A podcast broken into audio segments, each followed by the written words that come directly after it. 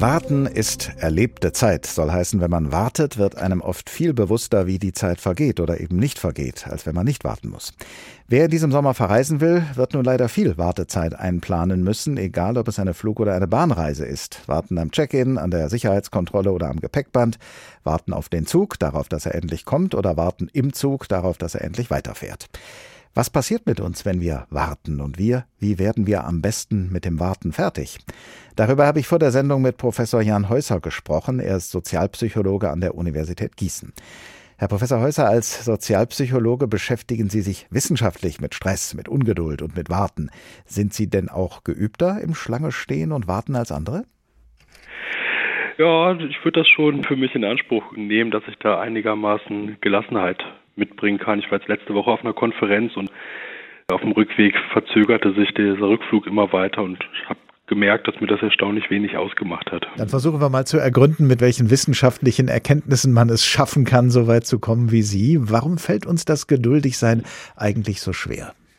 Ja, das ist ganz spannend. Also es gibt erstmal grundsätzlich eine Abneigung dagegen, nichts zu tun, offenbar. Also Kolleginnen von mir in Virginia haben vor ein paar Jahren da ganz spannende Studien zu gemacht.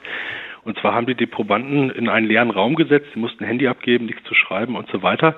Und die Aufgabe war einfach nur 15 Minuten dort allein zu sitzen, mit sich selbst und sich Gedanken zu machen. und das wurde als extrem unangenehm erlebt von den Probanden. Dann haben sie ein weiteres Experiment gemacht, da hatten die Probanden die Möglichkeit, sich selbst kleine Elektroschocks zu verpassen. Die waren unangenehm.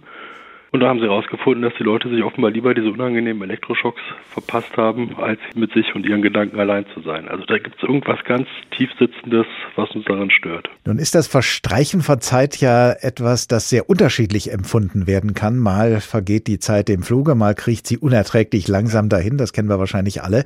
Wovon hängt das denn ab, wie wir empfinden? Von der Situation oder von der seelischen Verfassung?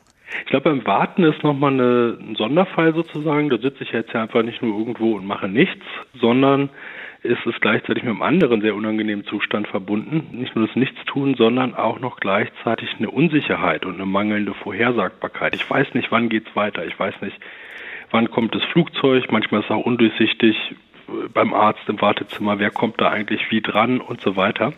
Wenn es ganz doof läuft, komme ich gar nicht mehr zum Zuge, je nachdem, worauf ich da warte. Und diese Unsicherheit ist natürlich auch wieder etwas, was extrem unangenehm aversiv ist. Stress in der Warteschlange oder auch im Wartezimmer kommt ja oft dadurch auf, dass man den Eindruck hat oder es tatsächlich passiert, dass andere sich vordrängeln. Trifft das nochmal einen besonderen Nerv bei uns Menschen? Ja, klar, da springt natürlich total unser Gerechtigkeitssinn an. Ja, und sozusagen, hier spielt jemand nicht nach den Regeln. Da gibt es auch starke kulturelle Unterschiede. Also in Frankreich, zumindest nach meinem Empfinden, wird relativ viel und gerne gedrängelt. In England wäre das ein absolutes No-Go. Also die Engländer, die stehen eher sehr gerne in der Schlange. Die dürften mit der Wartezeit jetzt aktuell, das dürfte ihnen ein inneres Fest sein. Aber da ist es sozusagen absoluter Fauxpas, sich irgendwo vorzudrängeln. Wird auch nicht gemacht. Jetzt haben Sie gewissermaßen die Diagnose schon mal gestellt, was das Warten und unser Empfinden dabei angeht. Äh, kommen wir mal zur Therapie. Lässt sich Wartezeit irgendwie mit ein paar Tricks subjektiv verkürzen äh, oder sagen wir mal sinnstiftend überbrücken? Ja, es ist schwierig. Also wie gesagt, Leute äh, tun sich schwer damit nichts zu tun. Man könnte sich ja mal ein paar schlaue Gedanken machen über sich und das Leben und die Welt. Aber normalerweise, ich meine, das Handy, das ist ja allgegenwärtig.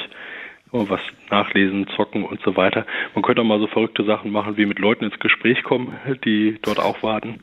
Oder äh, ist es vielleicht auch möglich, dass wir das Warten mal positiv entdecken, als geschenkte Zeit betrachten, die man nicht vertreibt oder totschlägt? Wie könnte man das hinbekommen?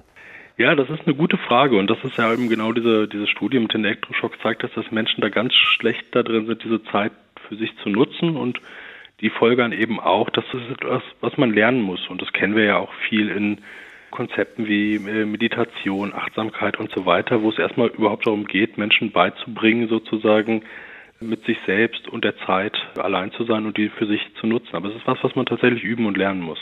Haben Sie da Tipps aus Ihrer persönlichen Erfahrung? Sie haben ja eingangs gesagt, dass Sie das ganz gut hinbekommen mittlerweile. Ja, ich glaube, wie Sie schon sagten, man muss sich, glaube ich, mal bewusst machen, worauf wartet man hier eigentlich. Und wenn es jetzt drauf ist, in Urlaub zu fliegen, ist doch wunderbar. Ne? Dann kann man sich sozusagen noch etwas mehr Vorfreude hier rausschinden durch die Wartezeit.